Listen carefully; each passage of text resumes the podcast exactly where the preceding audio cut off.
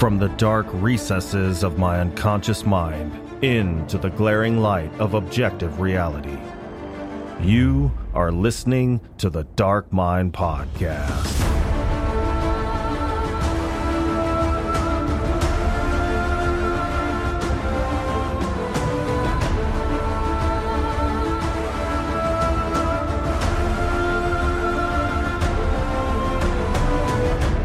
Hello, everyone. Thank you for tuning in to another episode where we explore the boundless realm of dark literature and film. On today's show, we have a writer that throws his readers headfirst into the blood soaked world of splatterpunk. His characters are complex and depraved, and the violence is obscenely masterful. He's joining me today to talk about his new novel, Plastic Monsters. So, without further ado, join me as we delve into the dark insight of Daniel J. Volpe.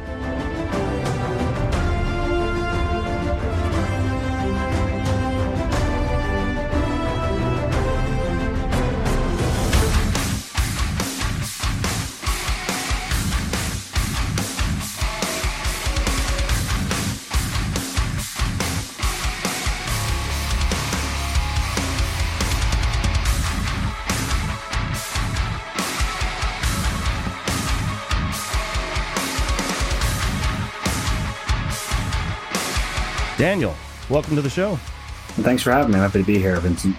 Thank you for being here. I was floored when I read Plastic Monsters, and I have got so many questions about how you wrote such a well crafted story and such complex characters. Thank you. I'm happy to answer the questions and thank you for reading. I appreciate it. Absolutely. So, I've described Plastic Monsters to more than one person as, quote, the skillful exposition of malignant narcissism. and that seems to be running rampant these days, especially in the realm of social media. So, where did you get the inspiration to write a story that puts that phenomenon on display?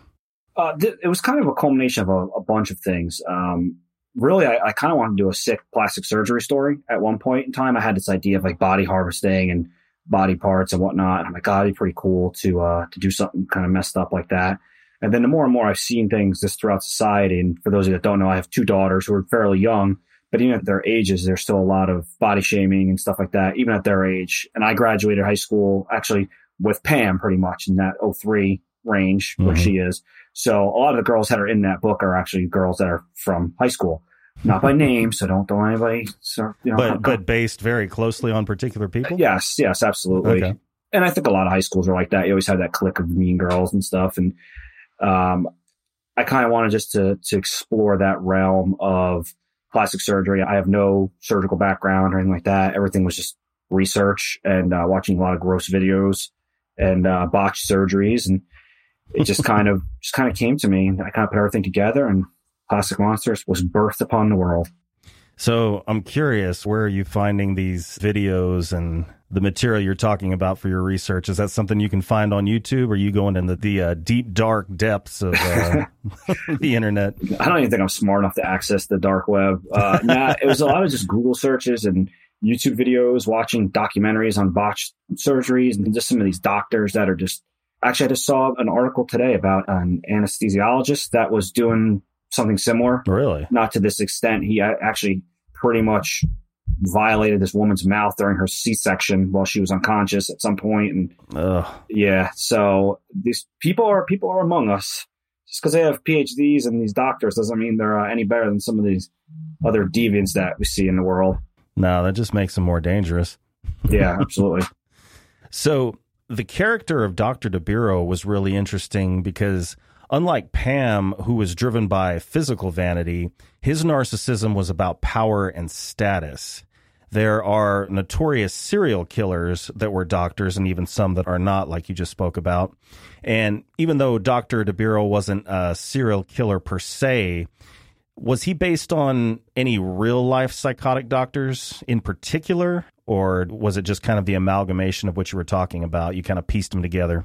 Yeah, he was just like a like a piecemeal kind of thing. And I'm like, what would some of these sickos do if they had this opportunity? And I often think about in the Hostel. If you remember the movie Hostel, I forgot the character's name, but the one guy who he's obviously one of the killers and stuff. And he said he does it for such a rush. And he's like, I've had all these prostitutes all over the world and I've done this and that. He's like, but there's nothing like the rush of this power pretty much and, and taking somebody's life and to know that you have this ultimate control over them. So I kind of took a little bit from him and just some of the sick things that you've seen, some, you know, malpractice suits and just if you got somebody who was just so disturbed and they had this power. Um, so that's how he kind of came to be. You know, when you, uh, brought up Hostel, I thought immediately that you were going to go to, I guess it's probably the last guy that is actually a doctor himself, but can't perform surgery anymore because he's got tremors too bad. Yeah, he was a cool character too. But uh, no, I always thought about that guy when he was. Can we curse on here?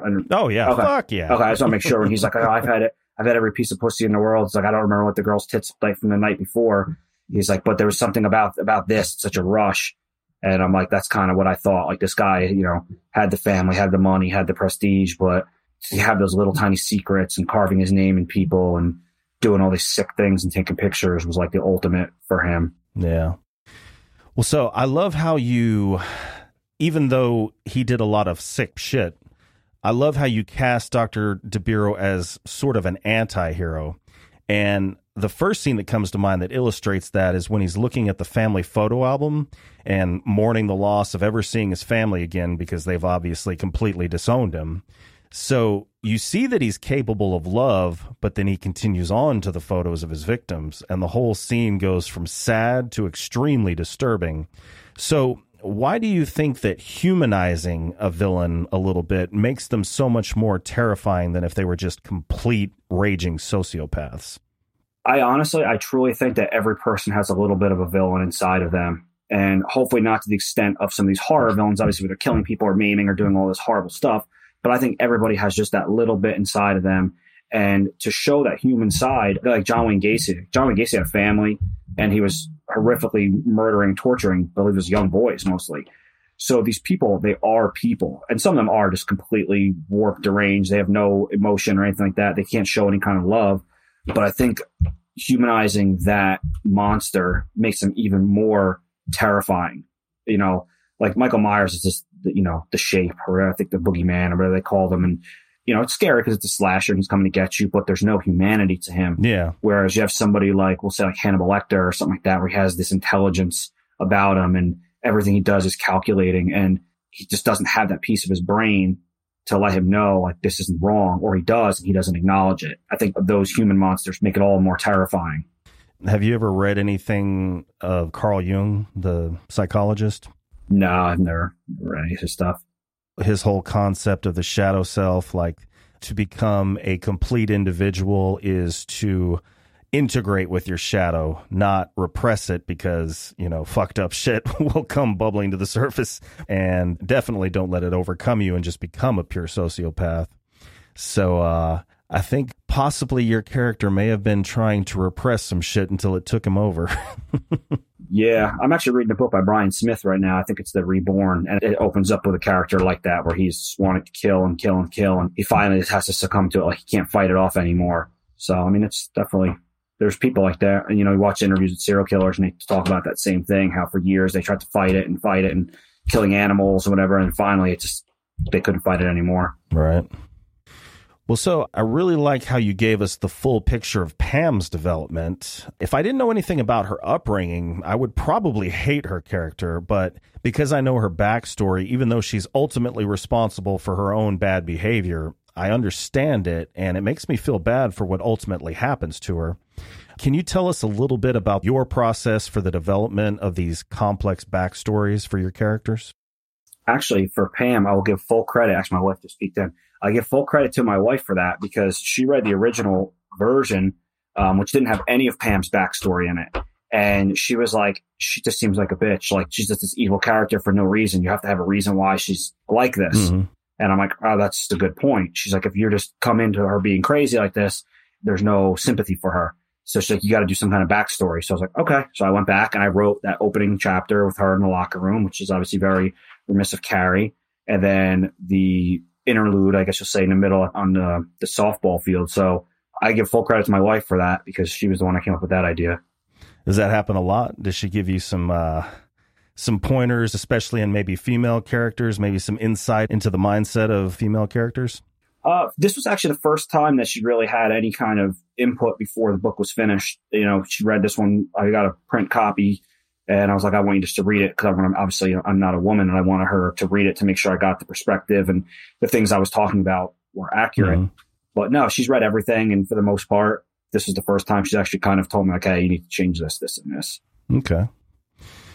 Well, so I really love the technical medical detail that you bring to the book. And uh, a prime example is when the surgery is being done, the doctor is using propofol, which is the actual drug that's used in anesthesia. And uh, I was briefly disappointed when I found out that the doctor didn't have a ventilator because you can't put someone under without being on a ventilator. But then I find that the missing ventilator was intentional. So you could create the terrifying scenario of Pam being told that because he didn't have a ventilator, he couldn't put her all the way under. So that and your description of the specific parts of the physical anatomy made me wonder if you had a medical background, which you said you do not. No, that's just all Google researching and trying to I like things to have some kind of reality. And in some of my books, I do play in the supernatural realm, like in Talia. Talia is like this the bloody, smutty good time. And, you know, you got to suspend disbelief for that. Mm-hmm. But for this book, I want to really stay in the realm of reality and want you to think that this could happen. Granted, the things that happen are probably would never happen in the world. I don't know if propofol acts exactly the way it does, but I do know that if you anesthetize somebody for that amount of time with that drug, they have to be ventilated or mm-hmm. they're, they're going to stop breathing. But then I'm trying to think of scenarios. I'm like, how do I make this possible without him having a ventilator here? And I'm like, well, he's just not going to use enough of mm-hmm. it. Just put him under just enough to hopefully get it done in time. And again, like you said, it made it all that more terrifying because now you have a time restraint, you have a health restraint, and you just have no idea what's going to happen. And on top of that, she's more than likely laying there helpless, can't react, but is feeling the pain. Yeah. of the actual incisions and everything, which I, I won't spoil what's going on. But uh, that was really solid. I was listening to you on the generic podcast, and you said that when it came to outlining, you didn't do one that was like incredibly detailed. It was more of like a flexible outline. Is that still the case? Yeah, for the most part, I kind of like to have some kind of outline because I want to know where I'm going, and it kind of gives me a sense of completion without even writing the book. Because in my mind, I'm like, all right, I have the outline done, and it's a solid outline, but it still has some flexibility, and it makes it easier for me to work through any kind of writer's block, or if I'm having like an off day, and I'm like, all right, I know I have to get some words out today. I just go to the outline, or if I have to take a long break, because occasionally projects do pop up. I am a glutton for punishment, so I will have a million deadlines and take on a million more and have to stop one book in the middle to work on another book. So having that outline is great. If I have to come back to something a month or two later, I know exactly where I was. But they're not, like I said, there's not anything too definitive. I leave room for some ideas. Like I finished up writing Talia 2 about a month or two ago and I had a good outline for that, but some things changed partway through it. I had to move a couple chapters from here to there and uh, it all seemed to work out. Hopefully, we'll see what the readers think. Mm-hmm. Yeah, Dr. DeBiro and Pam engage in what I would call the crime of the century. So, without giving away the conspiracy, do you know the ending before you start the outline, or does it kind of evolve? It, it evolves. Like within it. Okay. Yeah. For Plastic Monsters, there was a completely different ending until I started actually getting towards the ending. And I'm like, no, I can't end it like this. Like, I have to end it this way. And then I end up thinking of a couple scenarios in my head. And I'm like, nope, I'm going to end it like the way I decided to couple of my books are like that. Some of them are where, like, I think A Gift of Death, I had that ending pretty much mapped out. That book came to me and it was like a, like a bolt of lightning. Like that book, like shot into my brain. I jotted all the notes down and I literally wrote the entire book in like the Christmas break, like two weeks. I no banged shit. the whole thing out. Yeah. I, I think the last day of writing, I marathoned down in my basement where I'm sitting right now and I did like the last like seven or 8,000 words in one day. So yeah, sometimes the ending, like for the ending for Talia 2, that came to me, that all was pretty accurate. Some of the things in the middle changed, but the ending was spot on what I thought it was going to be. Well, you know, without getting too deep into it, can you walk me through the long and the short of the process of how one of your books goes from inception to publication, like as far as revision, editing, beta reading, all that kind of stuff? Um, yeah, pretty much. I always carry a little notepad with me. Generally, most of my notes are taken on my phone. I will literally just use the note app or a voice recorder app on there and I'll take some notes down. When I have enough and I think that, hey, this is my next project, I'll then go into like an outlining phase where I'll sit down with like a legal pad and I'll just write chapter one and I'll just kind of just stream of consciousness, write out my thoughts of what I want to happen as the story progresses. And then I kind of let that sit for a while. And then I try to adhere to a fairly strict schedule of writing Monday through Friday. I try to get up early, usually at five, take care of the dogs, and then I sit down and I write until I have to go to work. So it's generally about 45 minutes a day of writing, and I can get around between 800 and 1300 words a day. Most of my books are fairly short. They fall in that novella range. So I've been finding like 40,000 words is like my sweet spot. Once I finish writing a book, I won't touch it for months. I will write the first draft and I just put it away and I start something else. And then when I have to get it ready, so like I have one coming up for publication through D&T Publishing in December. So that one I have to start getting prepped. I'll go back through and I use the read aloud function in Microsoft Word where a robotic voice much reads your story to you. That really, really helps with editing for me because then I can hear all the little mistakes where I might need a comma because I'm not the best with grammar. I mean, I'm not an English teacher or anything like that. So I have editors. I go through all that as best as I physically can. And if I wanted to have like a beta read, like if something's not working, I will send it out to some beta readers, but that's usually very few and far between. If I'm self-publishing it, then I'll contact an editor. Usually I've been using uh, Pat Harrison from Death's Head. He's been my primary editor. I actually co-wrote Visceral 2 with him. I'll send it out to him. He's very quick, very thorough. He'll get it back to me. I'll give it another run of edits myself just to make sure there's nothing that's missed. Then again, if I'm self-publishing it, I will then order a proof copy because I have to read it physically in a paperback. I get my paperback copy in. I'll go through it again. I'll reread it, make any more edits that have to be done, re-input the final file, and say a prayer and send it to the interwebs. Give it the blessing, yeah. send yeah. it and, off. And in there as well, obviously, I will contact cover artists, get all that stuff rolling. I'm not an artist, but sometimes I have some ideas of what I kind of want. Like for the cover of Plastic Monsters, I had no idea what I wanted. I reached out to Don Noble, who was like a fucking wizard. And I was like, Don, it's plastic surgery horror. It's about this, this, and this. This is what happens in it. Do your thing. And he gave me a beautiful cover. That was like the first cover I think I've ever gotten from anybody that the first time, that was it. Like the font, the picture, the layout, everything on it was perfect. If it's going through a publisher, again, it's a little different. They send it to their editors. Their editors will then reach out to me and I'll give it a final proof edit then we'll we'll talk about what we want to do for the cover as well. And did I understand correctly? Obviously, you do use professional editors, but are there times where you don't? No, Certain I, books where you edit yourself. No, I'm terrible at it. Okay, you, so you always have somebody yeah, far removed. Okay, uh, absolutely, absolutely. And I hire editors that are honest. Like, there's nothing worse than getting an editor that doesn't have a good track record.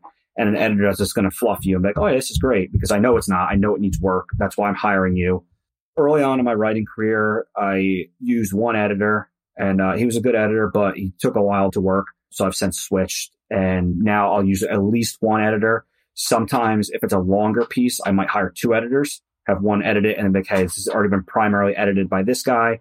Can you just run through it again and give me your rate? It's worth the money for any aspiring writers out there. If you're going to self publish, don't skimp on editing and your cover art. Those are two very, very important things the layout, interior layout is great. It looks cool if you have fancy images and stuff like that. But if you have typos in every other page or you have a clip art cover that looks like my third grader did it, mm-hmm. there's a good chance people may not pick it up. And that's just the truth of it. Because I was that guy that had a shitty cover to begin with for my first book, Billy Silver. Mm-hmm. And I had a few honest people like, Hey, dude, that cover sucks. Like you need something, you need something better. I'm like, you're right. So I hired a professional cover artist and I got a much better cover. Yeah, I guess people do literally judge a book by its cover. It's the first thing they see, so you got to catch their attention. Yep. Yeah. Well, so I believe, if I've got it correct, the next novel or novella in line before Plastic Monsters was Left to You. Is that uh, right? Uh, only Psychos. Only Psychos. Okay. Technically, it was Visceral 2. Visceral 2 is a short story collection I did with Pat Harrison, mm-hmm. but my other solo project before that was Only Psychos. Okay. Yeah, can you uh, tell us a little bit about Only Psychos? So Only Psychos is uh, that was a really fun book to write. Pretty much the premise is a mother and her two children are they live in upstate New York. There's like a storm of the century rolling in, and another one right behind it, a snowstorm. Her husband's at work, and they lose power. House is very cold, and during the break in the storm, she talks to him, and he's like, "Just go to the local chain motel and wait out the storm. I'll be home in the morning, and we'll get through this." She goes there. The chain hotel is booked solid. So she has to go to the local dumpy, shady, weird hotel. And as she's going there, other unsavory characters are also being forced off the highways into this hotel. And this hotel is run by some very, very bad people that have a very dark secret hidden in their basement. And hilarity ensues. It just gets crazy in there and all the lights go out and the emergency red lights come on and everything kind of goes crazy. But what I tell people is this is actually based on loosely based on a true story because when we were kids, this almost exact thing happened where I live in upstate New York. We lost power. It was freezing cold. My dad was at work working overnights. My mom didn't know what to do. Four kids. I'm the oldest and I was probably 10, mm-hmm. maybe 11 at the time. And my youngest sibling was probably three. So my dad was like, just go to the best Western and spend the night. And us as kids thought it was the greatest thing. It was fun. You know, you get to sleep in a hotel and it was cool. And we got to the best Western. And then as an adult, I thought to myself, what would have happened if didn't get there? What if we couldn't get there? It was full. We had to go to the little shady place that was a mom and pop place down the road that was old and, you know, presumably haunted and all this stuff. So that's how that kind Bates of, Bates Motel. yeah, pretty much. That's how that, that story kind of grew legs. And, uh, I told my siblings about it and they were laughing about it because they remember, well, my sister at least does because she's around my age. Uh-huh. But that's how that one was born. So now you're saying in that story, obviously the people that run the motel are crazy, but there's also crazy people forced off the road with them. Yeah, there's um you have a guy who's a serial killer who's got a dead body that he is driving with in the uh, he has a he has a guy that he murdered and he has him dressed like a woman sitting in the passenger seat um, you have two budding porn stars that are like 19 year old teenagers that are just going around the country making videos almost like OnlyFans they're going around making videos, they're putting them up online, making money. You have a lawyer that is running from a motorcycle gang because he ripped them off for money and meth, mm. and he's smoking a hell out of some meth. and then, uh, uh, and then you have this this sweet mother and her two children that just happen to get forced into this hotel. Damn the luck. yeah, I know. well, so I've heard a lot about Talia. Tell me about that. So Talia is a character in my first novella, Billy Silver. And Talia, if you read Billy Silver, she's a very mysterious kind of character. She ends up meeting Billy Silver and giving him some very weird tattoo, which kind of starts driving him insane. After I wrote that book, people were asking me like, "Oh, what about this Talia woman? What's up with her?" And I'm like, "I don't know. Like, what's her backstory?" I'm like, "I don't know." So I was like, "You know what? I'm going to make a book about her." So um, I wanted to explore her background. So I decided to to make my own little novella, and I always wanted to kind of do like um like a snuff film novella. And I love vengeance stories. Like I love revenge. I think it's great. Most people love revenge stories. So I was like, I'm going to do a snuff revenge story. So I decided to write Talia. Pretty much she is a Midwest girl that gets wrapped up with some bad people in New York City, ends up getting herself way over her head and really bad things happen to her and people around her. And, um, let's say, uh, she gets hers in the end. And, uh, surprisingly, that book is done very, very well with female readers. There, there is sexual assault, there's sexual violence in it. And I've had women reach out and tell me that what happens in that book really helped them get through their own personal dilemmas, which is great to hear because anytime I can entertain and help people is the goal. You know, it's phenomenal. And Talia's kind of spawned a life of her own. I have one of my readers recently has got a tattoo of the book cover on his arm. I posted that. I've had uh, fan fiction pictures taken. I had one woman, Charlie. She's awesome. She uh, modeled as Talia and took a picture of herself with the razor. People are telling me they're going to be her for Halloween. And now I have uh, book two is done. I just have to get it edited. And I think I'm going to try to release it next year around March. So I have copies for Scares That Care in, uh, in the end of March, beginning of April. So can you give us a little insight on Talia too, or are you keeping that for? No, I, I have no, I have no problem giving a little background to it. Talia to me is like my Jason Voorhees character. When you read Talia, you're not getting like any kind of philosophical depth in it. It's sex and violence and vengeance for the most part. Uh, it's a beach read. I always call it like a beach read. Like you can kind of lay down on the beach, read it, put it down, have a couple beers, pick it back up, and be like, "Where was I? Uh, oh, this looks like a good spot." It's just meant to be fun. It's not meant to be serious. Even the cover, like when I reveal the cover for the second book, people are gonna be like, "All right, like it's just kind of it, it's it's fun." Um, so Talia 2 takes place a few years after the first one ends. And Talia, as we know, goes through a certain transformation in the first book. And she wakes up and she's given an assignment and she's pretty much sent to like this town where there is a school that is run by a pretty much an asshole of a principal who does really, really bad things. He has a lot of the teachers and the townspeople under his thumb, has a certain group of students that he uses as enforcers to do his bidding. And they've drawn the attention of some people they shouldn't have drawn the attention of. And one of them happens to be Talia. And she is pretty much sent there to right the wrongs. And uh, that's pretty much it. It's going to be called Talia 2 Halls of Blood. It's school settings stuff. So there's the correlation for that. I have a third one planned that I will write probably in the next year or so. And that'll be it. I'll do a one trilogy with her and go on from there. And you mentioned Scares That Care. So Scares That Care is a convention that takes place in Williamsburg, Virginia, and it's a charity convention. And last year they did, or this year I should say, they did the first ever Scares That Care AuthorCon, where it was just authors that were invited or that were allowed to purchase tables. So I had a great time in April, and um, they're doing another one next April. So I already bought my tickets for my table and everything like that. And I like to have something new to bring when uh, I go to these conventions.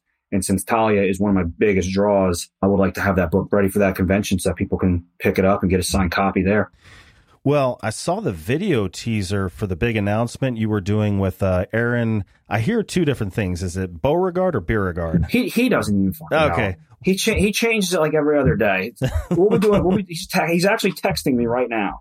Um, I'm actually in a group chat with him and Chris Triana, and um, but yeah, he changes every fucking day. So I don't know. I just call Aron Beauregard or whatever the fuck he says. Okay. Well, so I saw you and Aron doing a video announcement where you were going to go onto Facebook Live and make a big announcement. I unfortunately do not have Facebook, but from what I gather, it involved a short story compilation called Obituaries. Is Yeah, that correct? actually, I have one right. So myself, Aron, and Chris Triana, we decided to do this little kind of almost like we all they're all triple signed here. nice. These are all sold out, by the way, so uh, you can't have this one. 'cause it's my copy. Um, so we decided we want to do something to try to give something cool to the readers, something collectible, because we're all kind of not all of us, but some of us are collectors. Like I have a couple signed books, mostly Ed Lee books. We want to do something cool for the readers. We want to do something private to kind of stay away from Amazon, and we want to do something just exclusive that only the hardcore readers would be able to pick up. And sometimes, as you may or may not know, if you ever heard a little thing called cancel culture, sometimes that happens. And Amazon, especially if you put something too explicit on Amazon, somebody complains, you can get yourself in some trouble with your account. So we decided we were going to do this on our own. We were going to fund it ourselves. We were going to print a limited number of copies and we were just going to go as hardcore as we could. And we were going to go all out. And that was it. We printed out 350 copies that are all triple signed and numbered. And myself and Aron went to Chris's house and we did a live video on Facebook. And pretty much it was first come, first serve. Whoever was able to scrap them up, they end up getting the books. And the second one will be out for Halloween. It was such an overwhelming success that we decided we are going to launch a second one. Actually, that's what they're messaging me about is we're getting our stories situated for formatting coming up soon. So, awesome. Yep. And we have some very, very big news coming in 2023 for the obituaries. And I think people are going to shit their pants when we reveal what's Really? coming next. Yeah. Pants shitting. Awesome. Shat upon. Yeah. Like Shat up. loads of shit everywhere. It's going to be amazing. So much shit. Ugh, everywhere. Well, you know, it surprises me what you said about Amazon because I mean, I literally just bought a copy of The Big Head. Mm. Are you guys going harder than The Big Head?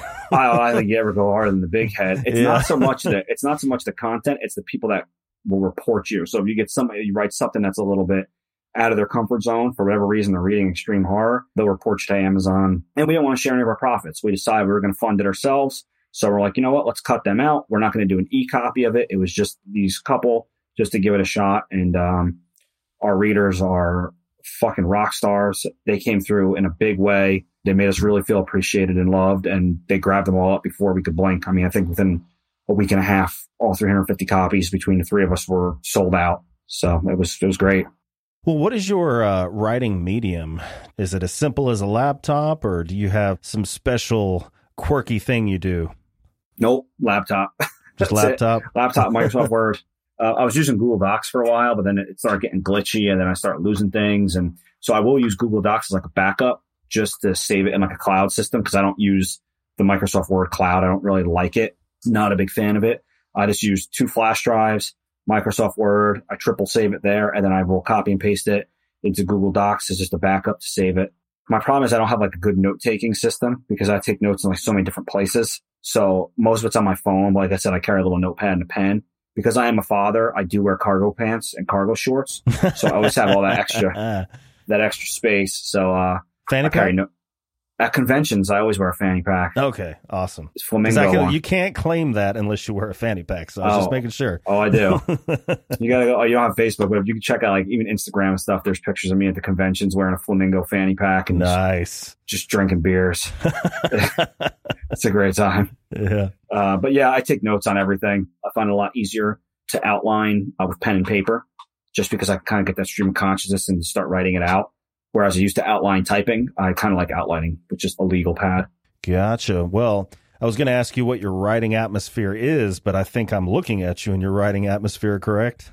Yeah, I kind of bounce around a little bit. So in the mornings when I get up, I'm usually the only one up. I take care of the dogs and stuff. So like I said, I usually will write upstairs in the living room. If it's a busy day or the kids are just being a pain in the ass, I'll come down to my lair down in the basement here and um, I'll sit down here and I'll, I'll write. But for the most part, I literally just sit at my computer desk upstairs because it's quiet and nobody's up. But I can write anywhere. Doesn't really matter as long as I have my computer and grab some headphones. And if it's really loud, I have noise canceling ones, almost like yours, like big earmuffs. And I just put on a crank white noise. I'll do like uh, fire or like thunderstorms, and I just listen to that. I can't do anything. I can't do any of that stuff that involves my brain. It has to be just white noise. How extensive is that collection behind you? How far does those bookshelves go? Um, they go pretty far. So I have that. That's a lot of.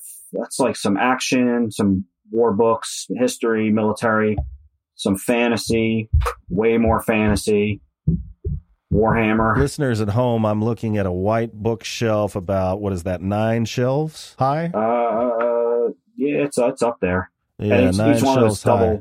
they're double stacked, double layers. And then this Packed is my to the gills. that's my horror section. Uh huh. So on the top, you got a lot of all my Ed Lee books, Brian Keene, and mostly Stephen King. Ah, I The see bottom. the big head right there in the corner. Yep, the big head. That's all my indie stuff. Some of my buddies down there. And the bottom here, you can see them all the way in the bottom. Those are my books that I have like for stock and all my boxes and shit that I've stacked up for Gotcha. storage. Impressive, sir. Thank you, thank you. I've read a, I've read a lot of them. I'm an avid, avid reader. Do you have a pretty big TBR list? Oh yeah, it grows every day.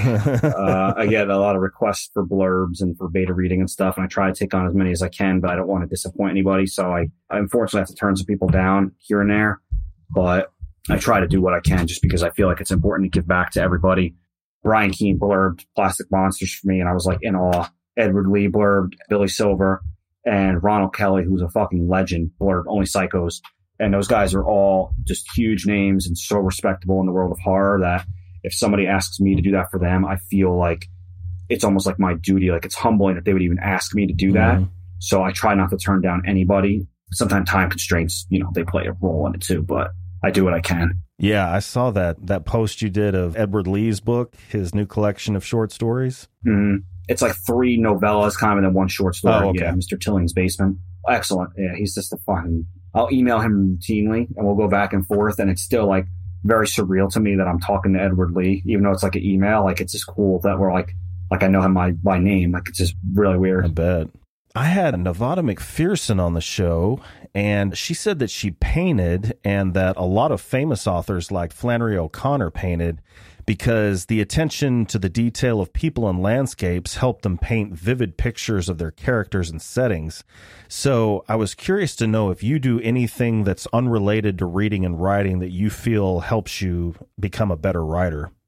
Um, nothing artistic, I would say. I'm an avid hunter, so I think sometimes being in the woods and just having that like solitude and just sitting out there and listening to everything and really hyper focusing on the sounds and the sights and smells, that kind of really helps me and clears my mind a little bit. And I find that sometimes when I'm doing monotonous things, like if I'm driving, I got a lot of my ideas when I'm driving for some reason. Like I'll just be driving and be like, bang, it'll just click into my head. I don't know if it's because I'm so focused on the road that it leaves the creative part open. And the same thing with hunting, where I'm sitting in that stand and either I'm freezing to death and I'm just kind of focused on that. And I'm trying to focus on staying warm and looking for a deer or something like that. And then all of a sudden ideas will pop in my head. And I'm like, fuck, I gotta try to dig my phone out. I'm trying to put ideas in, and you know, um, so I'd say that's probably it. Yeah, the two things you mentioned, hunting and driving, those are kind of similar in that, you know, unless you've got somebody else in the vehicle with you, you're kind of you're by yourself, you're away from the massive overstimulation that we're all subjected to every day. So in a sense, it's kind of like you're listening to white noise at home. Yeah, and sometimes when I drive, I'll generally listen to podcasts. Every now and then, I'll listen to like a book on tape. Like when I was going to Scares That Care, that's in Virginia, so it's about almost eight hour drive, seven hour drive. I'll do books on tape, but sometimes I just put music on. I'll put it very low, and I just kind of listen to the road, and I just focus on driving, and I just go. And um, like I said, every now and then I'll have an idea. That's where the voice recorder really, really helps because then as I'm driving, I can just hit the record button on the voice recorder on my phone and just talk stream of consciousness. And then when I get home or I get to my notepad, I can really sit down and flesh the notes out. But um, yeah, that white noise and the solitude, I think really helps stimulate my brain. Would you consider yourself an introvert? I mean, obviously you do a lot of social things, but being an introvert doesn't necessarily mean you're not social. You just kind of are turned inward. Uh, no, I, I, never really consider myself an introvert. Like, I don't have a problem public speaking. I don't have a problem talking to strangers. Like, I never got kidnapped as a kid, so that was good. But I was always the kid that would be like, hi, like, hello. And, you know, I have no problem uh, putting myself out there. You know, if there's a group setting, I don't mind talking to people. So, um, no, I feel, I feel like I'm more extroverted than anything, which definitely helps when it comes to conventions because some people are shy as they're walking around and I want to make them feel comfortable. Like, I'm just a bum from New York that writes stupid books. Like, there's nothing to be scared of. You can come talk to me. You can come tell me that you like my book or you hated my book or come take a fucking lollipop or a beer from the table and we'll hang out. Like, uh, I'm just there to have fun. Well, obviously, probably at the top of the list would be Edward Lee. And you've mentioned a few so far, but who would you say are your writing influences?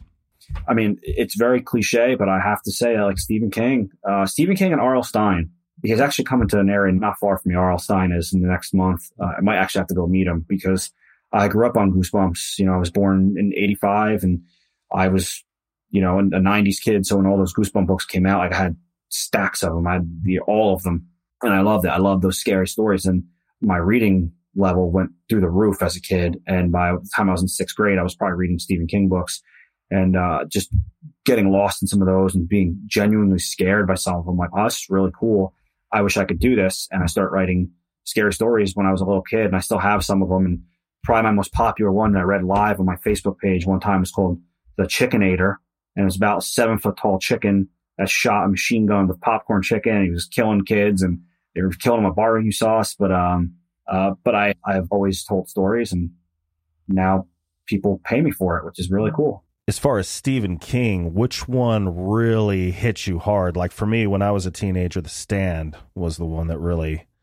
Um, for me, there's two books and at two different points in my life. So I will definitely say Night Shift and really mainly down to the Boogeyman. The Boogeyman is one of the scariest stories I've ever read in my life. This story, story scares everything shit out of me as a kid. Uh, it's just so well crafted. I think Stephen King's short stories are better than his novels in some cases because he just knows how to write a short story. And as an adult, for me, the scariest thing he wrote was Pet Sematary because I have two kids. And I read Pet Sematary when I was a kid, you know, teenager, and I was like, oh, this is cool. You know, I've seen the movie. It was cool.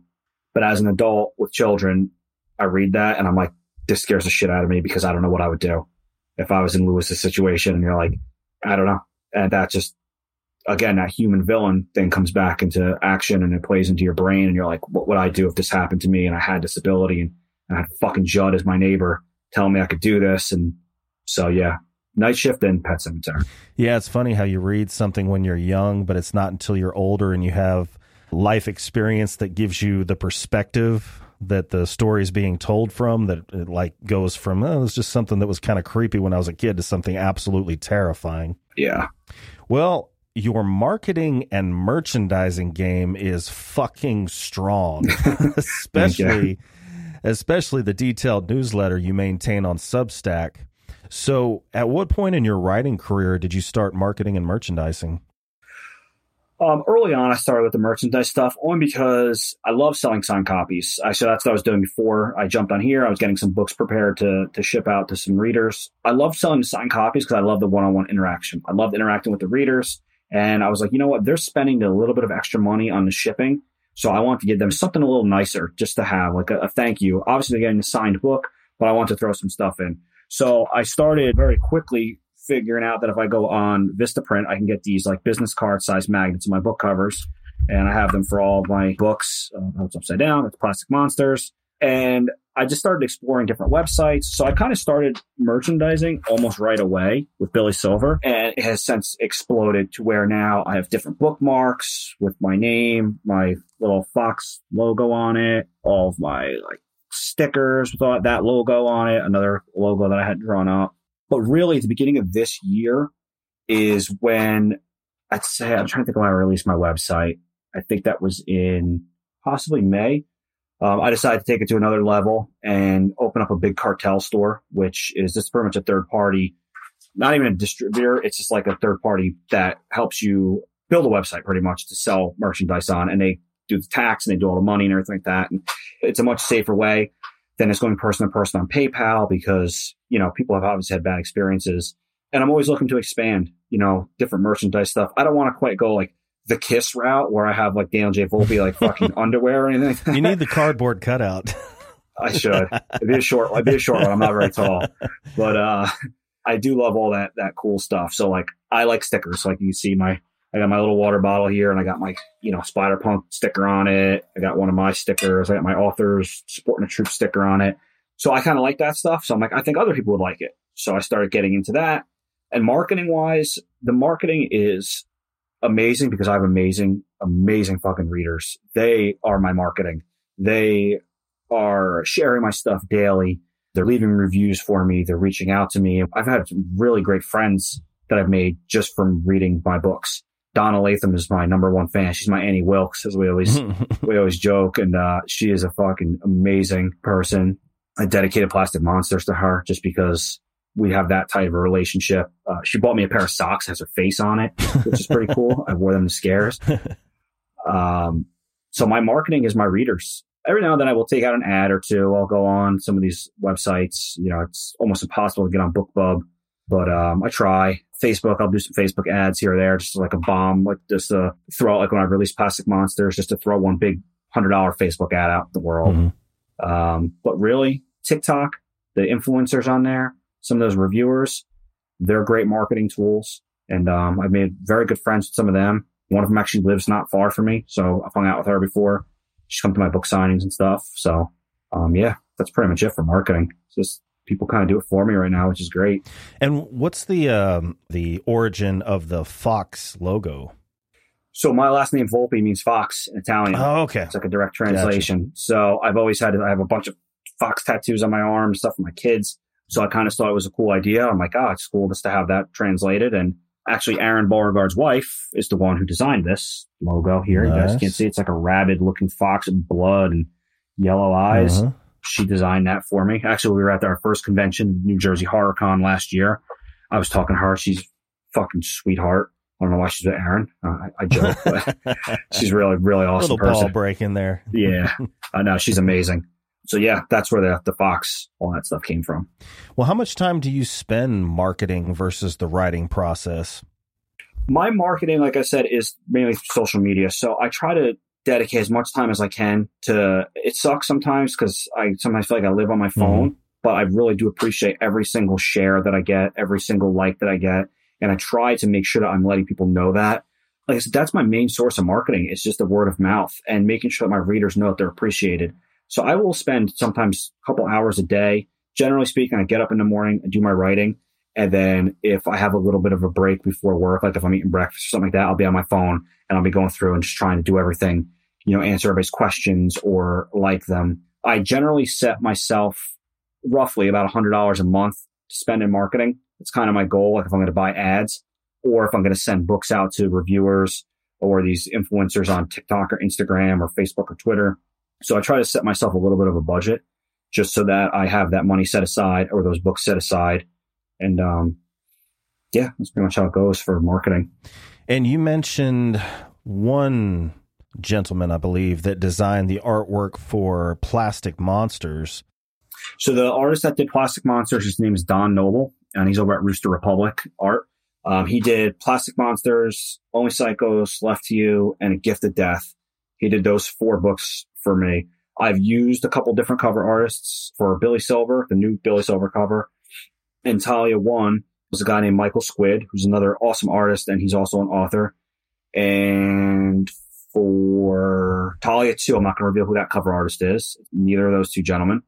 For Awakening Blood and So Sorry, we used a guy named Anton Rozovsky. He does most of Aron's covers. Have you ever seen any Aron's covers? Mm-hmm. Um, that's the same artist that does them. And for Visceral 2, the book that I did with Pat, uh, Pat actually did that cover. Mm. Okay. So I will bounce back and forth. I think some artists have different strengths, different weaknesses, and I like certain styles for certain books. Talia, like I said, I was going for a very particular look, especially for the second book. So I was like, oh, this one artist, he does a really good job with these um, images of women and stuff like that. I'm like, I'm going to go with him for this one. Yeah, the two that really stand out to me is Talia with the, yeah. blade on the tongue and um, Only Psychos. Yeah, it was um, Talia. It's fun with the Talia covers. We got that cover done it within like two hours. I messaged Mike and I'm like, hey, are you interested in doing a cover for me? He's like, yeah. I'm like, this is what I want. He's like, okay. He sent me a couple things. I'm like, nope, change this, this, and this. He's like, okay. He's super, super quick. Comes back, changes it. He's like, what do you think of this? I'm like, amazing. Let's work on the font. We got the font squared away. And I'm like, okay, how much do I owe you? And that was it. And uh, that cover, um, I have my little magnet here of the, the cover with her licking yeah, the, the razor blade. That is just, mm. Um, I got that made into like a seven foot banner that really? bring me to convention. Yeah.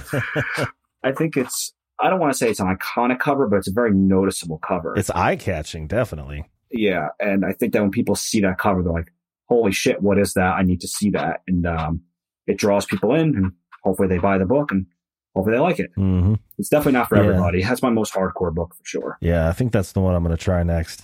yeah, it's it's very. You're you'll read the opening line and you're like, all right, either this is for me or this is not for me. Just by that that first line is about a strap on dildo. Nice. And it's the size of a fire extinguisher. So it's uh it's either Well, it's I got the visual already and I haven't I haven't ran yet, so Yeah, yeah, it's it's it's an that's and that's the that's the beginning, and that's the safe zone. so, so uh, can you tell me about your past and current publishers? I was looking at uh, Plastic Monsters. Did you self publish that one? I did. That, okay, but before that, you were with D and T. Yep. So I'm still yeah. with D and T. Um, we just kind of go back and forth with some stuff. With um, if I decide I'm going to self publish something, so D and T Publishing, run by Dawn and Tim Shea, two of the nicest people you'll ever meet. Dawn, I primarily deal with Dawn, but I have dealt with Tim before. Dawn is amazing to work with. Um, super fair with the authors.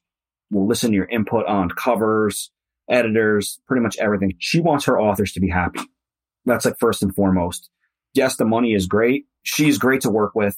And I've published many things with her. I think I published three books with her and a fourth one on the way, which is going to be the sequel to Gift of Death. It's called Black Hearts and Red Teeth, and that'll be out in December. I've worked with Death's Head Press when I did Visceral 2 with Pat Harrison. And I'm also working with Death's Head's offshoot, uh, Dead Sky Inc. for a three chapbook series. And then I've done a couple things with some other smaller presses for anthologies, Evil Cookie Publishing, run by K Trap Jones, another awesome author, top notch publisher. Guy puts out great stuff. He's re-releasing a lot of Ed Lee's stuff. I think Header 2 just came out. He did his The Pig in the House and Ed Lee put out The Ouija Pig, which is the third book in that trilogy through, uh, Evil Cookie. Uh, for Potter's Grove, run by River Dixon. He done some cool stuff. He published some of Simon Cardy's earlier books. I really enjoy the self publishing aspect as well. It's fun. It's challenging, but it's fun to go through it all yourself. It's obviously rewarding because you get to keep all of your royalties, mm-hmm. but it's just nice to know that like you did this from start to finish. You made all the decisions about editing, formatting, cover, marketing, prices, promotion. You're in charge. So I do like that, but it is nice to sometimes turn things over to a publisher and be like, here you go. Just you, you take care of it and I'll just, just pay me when the money comes in. Well, when you self publish, are you using some sort of like software where you basically construct the way the book is bound, or how does that work exactly? So I'm pretty basic. I use Kindle Create. So it's obviously through Amazon's Kindle program, and it's very, very easy to use. You pretty much drag and drop a Word document into it, and it formats it for you. And you can change some minor things like text. If you saw in Plastic Monsters, I had little scalpels as my chapter breaks. Mm-hmm. You know, I was able to put stuff like that, the cover image in there where it says plastic monsters and has the scalpel. Like I was able to put that stuff in there. I know there's way more complicated things out there for people that are much more computer savvy. Like Aron is very good at formatting books through Microsoft Word.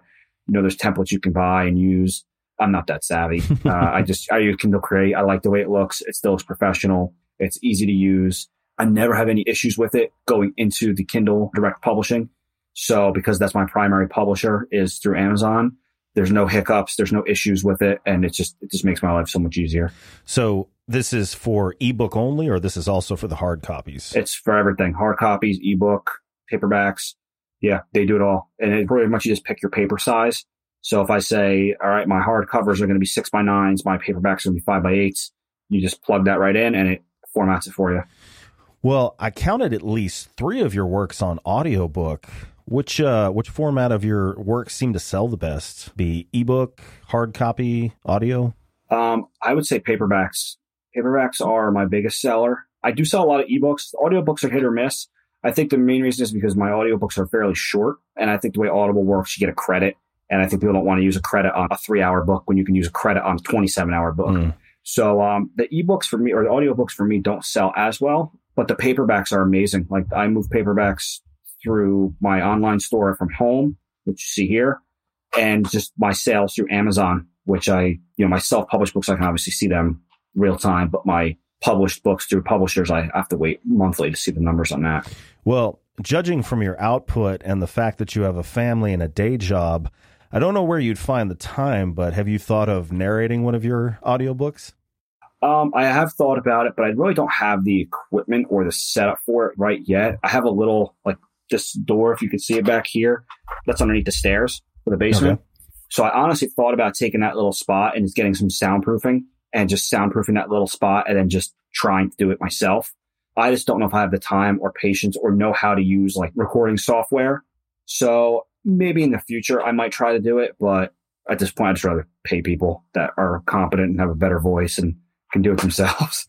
How would you do it? Would you emote spooky? Would you raise the uh, register of your voice up if a female was speaking? And I, I, it probably sound ridiculous. I'd probably try to do it because I've been turned off by audiobooks that are like that, where they're so like over the top. Yeah. Like I think it was um, Cabin at the End of the World, and the audiobook was that the narrative, female narrator was so bad it was like comical. like she's trying to do male voices, and uh, it was just she tried too hard. It like took me out of the book. Whereas like Stephen Kozeniewski has his book, The Ghoul Archipelago, and he has a female narrator, and she does male voices very, very well. And um, it's an excellent zombie book. If anybody's out there looking for a zombie book that's very unique, she does a great job at it. So I don't know if I have the talent because those people are very talented. John Wayne Comunale is another very, very talented narrator. Mm-hmm. He narrated Billy Silver he's excellent, excellent narrator. So this one is of personal interest to me. You're also a co-host on the Written in Red podcast, along with Aron Beauregard, Carver Pike, and Rowland Bercy Jr. So can you uh, tell us about its creation and how long you guys have been producing it? Yeah, so Written in Red, pretty much about, I'd say a year and a half ago, Aron and I were talking, and we were still very new to writing, but we were very much out there. We were talking to a lot of people just talking to people online and stuff, and people were asking us questions like, oh, especially when it comes to merchandise or writing and stuff, like, oh, how do you guys do this? How do you do that? So we're answering questions all the time. And we kind of thought, like, well, we should do like a, a little mini podcast just to try to give people a, a reference for information. Like, hey, I have a question about formatting. Where should I go? So we were like, oh, we'll do an episode on formatting. And we decided, like, oh, you know what? We should really bring Rowland in. Rowland is an amazing writer. He's very, very well versed in audiobooks. He doesn't record them himself, but he's done a lot of them. Like he's had his books all converted into audio. And we were, I think I was talking to Carver Pike about it. I'm like, yeah, we're, we're thinking about doing this podcast. He's like, oh, that's cool. He's like, if you ever have guests, he's like, let me know. I'd love to come on because he's been at it for longer than any of us. So we're like, yeah, it'd be cool. So Aron and I kind of talked and we're like, you know, maybe we should bring him on as the fourth co-host. So we reached out to him. We're like, yeah, let's, let's do it. And uh, that's pretty much it from there. We just start recording, and it's just a shit show. we get on there. Like the first couple episodes, I'm like hammered, and uh, the first four the first four episodes we did we recorded in one night. So if you watch them, I get progressively more and more drunk throughout each episode and tired. Like the last one we finished recording, it was like one in the morning, uh and I'm like, I drank like a fucking. I'm drinking Evan Williams straight, and uh, I was just trashed. But um, it's just a fun show to do. And when we get people that message us, email us, written in red podcast at gmail.com, they message us questions and uh, they'll reach out and say, you know, just thank you. Like it really helped me. It pushed me through to start my writing up again. Like those are amazing comments. And we're always open for questions. Uh, now we've kind of morphed it into taking on guests. So now we're bringing on these other authors that have had way more time than us, way more experience than us, giving them an outlet to kind of share their trials and tribulations and give us some input. Like I think next upcoming episode we have soon, we have kind of like Jay Wilburn. Like Jay Wilburn's been at this for probably decades. And the guy's an amazing writer, an amazing asset to the community. So it's really helpful to have just like masters of their craft on there. And we try to highlight some of the newer people as well. Like they're not just all these um, seasoned veterans. Like we had Rain Havoc on. She's pretty new. We had like Wes Southard. He's been around for a while, but again, in the grand scheme of things, he's still fairly new at it. Chris Triana, he's been doing it for quite a while. We're trying to get some bigger names, which we got some announcements coming up soon. But we had Ronald Kelly. I mean, Ronald Kelly's been writing since the fucking 80s. Mm-hmm. Like that dude started writing before I was born, I think. And, and he's the nicest, most humble guy and a super talented writer. So yeah, that's pretty much it. We were talking earlier today about what ridiculous, stupid fucking costumes we're going to wear for our upcoming Halloween episode. because last year we did it and I had like no, any spoilers? We got to wait. uh, I don't even have mine yet. So uh, last year I had like a giant blonde wig and a bandana and a Fu Manchu mustache, and I just kept yelling "brother" the entire time. I was just fucking. It was just drinking, drinking Miller Lights to my face. That's funny. Do you guys publish that with any regularity or just when your schedules all align? No, we do it every other Monday. Um, an episode comes out right before the summer started. We fucking battened down the hatches and we knocked out as many episodes as we could. Like we were doing two or three a week just to have them on reserve. So we didn't have to worry about getting at it during the summer schedule. So, um, they're all pre-recorded, but now we're starting to get back. We're starting to get through all those. So we're getting back into recording season. Should be coming up soon. We're to do a few more solo episodes with just the four of us, and I'll probably bring some more guests back on to interview. But yeah, every other Monday, it's on all the major platforms. The best thing to do is to watch on YouTube because it's just fucking ridiculous. you actually see you guys. yeah, yeah, you just see us. And a lot of times, a lot of times, we, me and Aron will like bust Carver's balls. So he'll start talking. we'll just, we just know we're going to start laughing. We start laughing at him before he even says anything, and he's uh, like, "Fuck you!" And yeah, it's just fun. That's funny. Yeah. Well, I assume you like horror movies, and this is where we explore the boundless realm of dark literature and film. So, what's your favorite subgenre of horror, and do you like any other kind of dark literature like noir or the occult? Um, this is going to come as a shock to most people, but I'm not the biggest horror movie watcher. I do like them. I just watched, how was it the other day? Gonjiam? Something like that. It was a Korean movie about uh, found footage about an asylum. It's pretty good. It was on Prime. But um, my wife hates horror movies like a passion. She's terrified of them. She's a big baby, mm-hmm. and I don't have a lot of time to watch them. Me personally, like I'm not a big TV person to begin with. Like you could take my TV before you could take my books. Mm-hmm. I would gladly give up my TV before you took my books away. Same. but I, I do love a good. I love found footage too. Like I'm a glutton for it, even though some of them are so hokey and cheesy. Like Hell House LLC, I think is one of the best found footage movies and horror movies in general. That was excellent, genuinely creepy. But I have to say, my probably my favorite type of horror movie has got to be just good old slashers, like where it's almost like Talia, where I'm going to see some nudity, I'm going to see some kills, and I'm going to see some creative kills.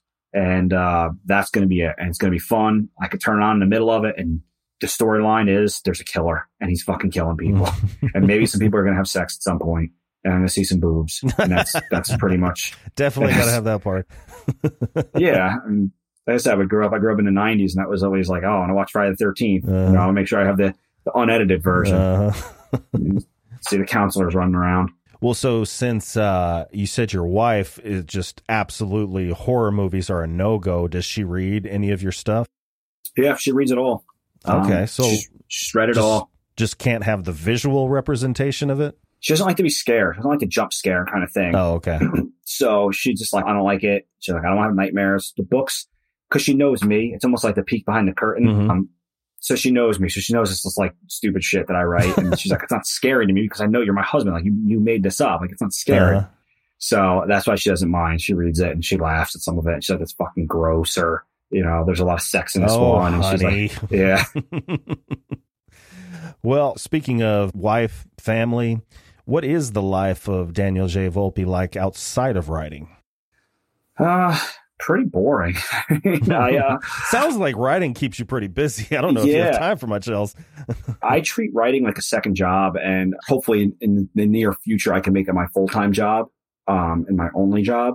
But um, I really try to dedicate most of my time. Obviously, I have two kids, so you know they're in activities and sports and stuff like that. So I try to obviously spend time with them. And you know when I get home from work, it's kind of like all right, it's family time, and obviously you know stuff like this pops up. But I dedicate most of my time to writing, and if it's not writing, it's reading, and if it's not reading, it's marketing, and if it's not marketing, it's sleeping. So I mean, I do have other hobbies and stuff. Like I said, I, you know, I do enjoy the outdoors, hunting, fishing, going hiking and stuff like that. You know, working out, try to get an hour in here and there when I can. Going outside, playing with the dogs, the kids. You know, a lot of outdoor activities. You know, take the kids for a bike ride and and stuff like that. But I said, generally, I try to treat writing as my second job, and I just get as much of it in as I can. Yeah, when I uh, messaged you, I think you were on vacation. I think you were posting pictures on a boat. Were you fishing or something? Uh, oh no, I was probably um in the by the ocean. I was in uh, Ocean City, Maryland, so I was probably on the beach. Okay. So- So the uh, writing as a second job, are you talking about maybe querying stuff or just having your own self-published, merchandise-driven setup? I, I kind of like the both. I kind of like being a hybrid thing, but I really do like self publishing. I was having a conversation with a friend of mine today about because his wife is starting to. She has a book that she completed, and um, he's like, "Oh, she wants to do this and that and that," and I'm like, "All right, so just tell her that if she goes with a major publisher, it's going to be three to four years before that thing sees the light of day."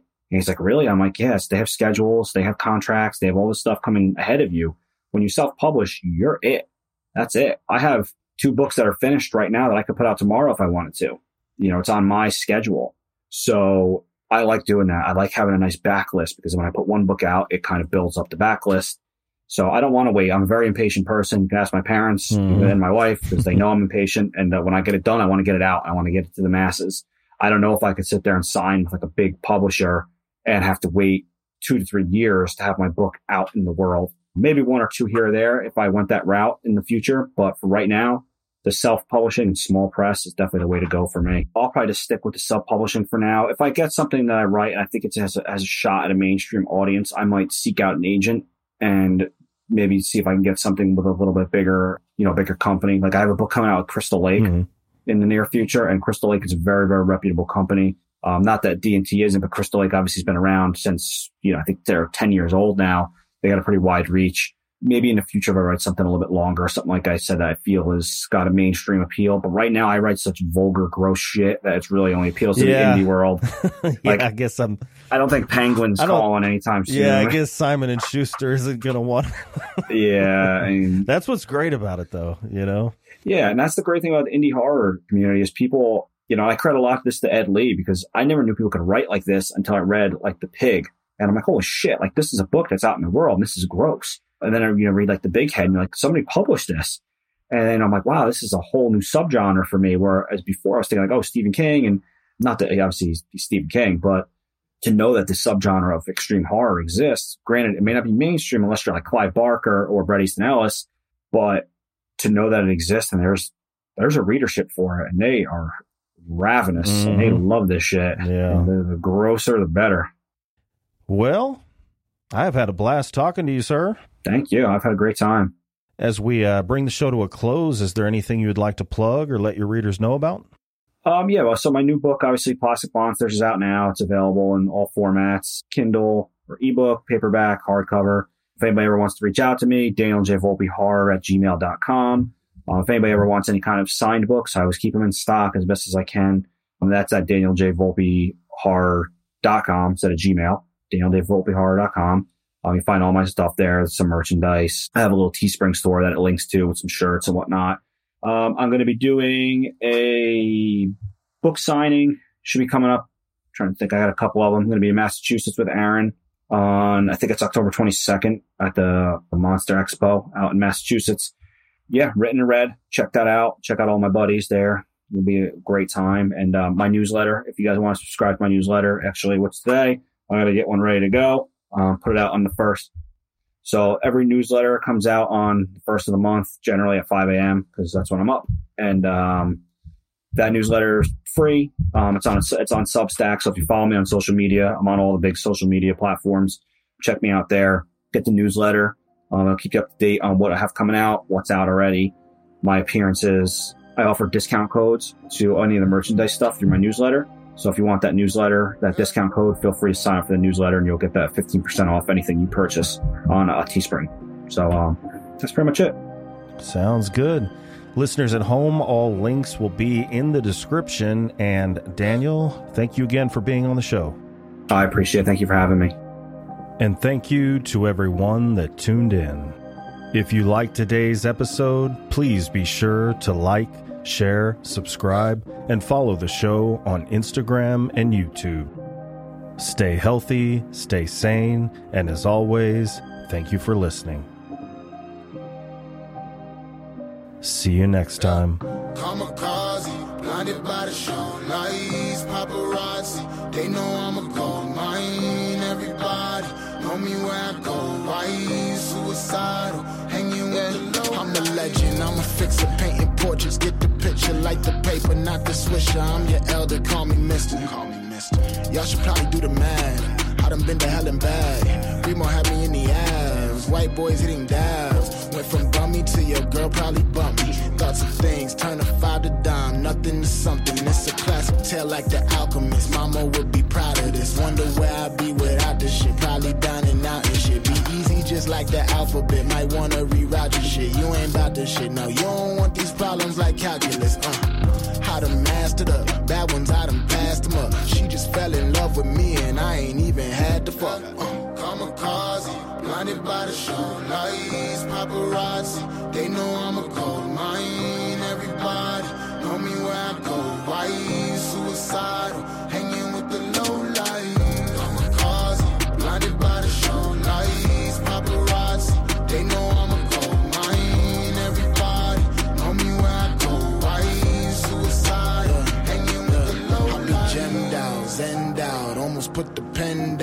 they focus lens when I hop up out the bends now. I got my ends up, every move's a wins up. My life's a movie, so I turn the suspense up. God, hallelujah, we. I learned patience. I was all in my feelings, like get me out of this matrix. I was jumping on buildings, labels act like they ain't see. Now when they hit my lineup, I just act like I ain't me. Fix God, no it can't be. Offer one, I demand three. Copycats, you are not me. My girl call me Poppy. Hand sand for you dap up. Whole city getting lapped up. Soon as we knew it was possible, then we knew we had it wrapped up. Kamikaze, blinded by the show lights, paparazzi. They know I'm a gold mine. Everybody know me where I go. Why suicidal?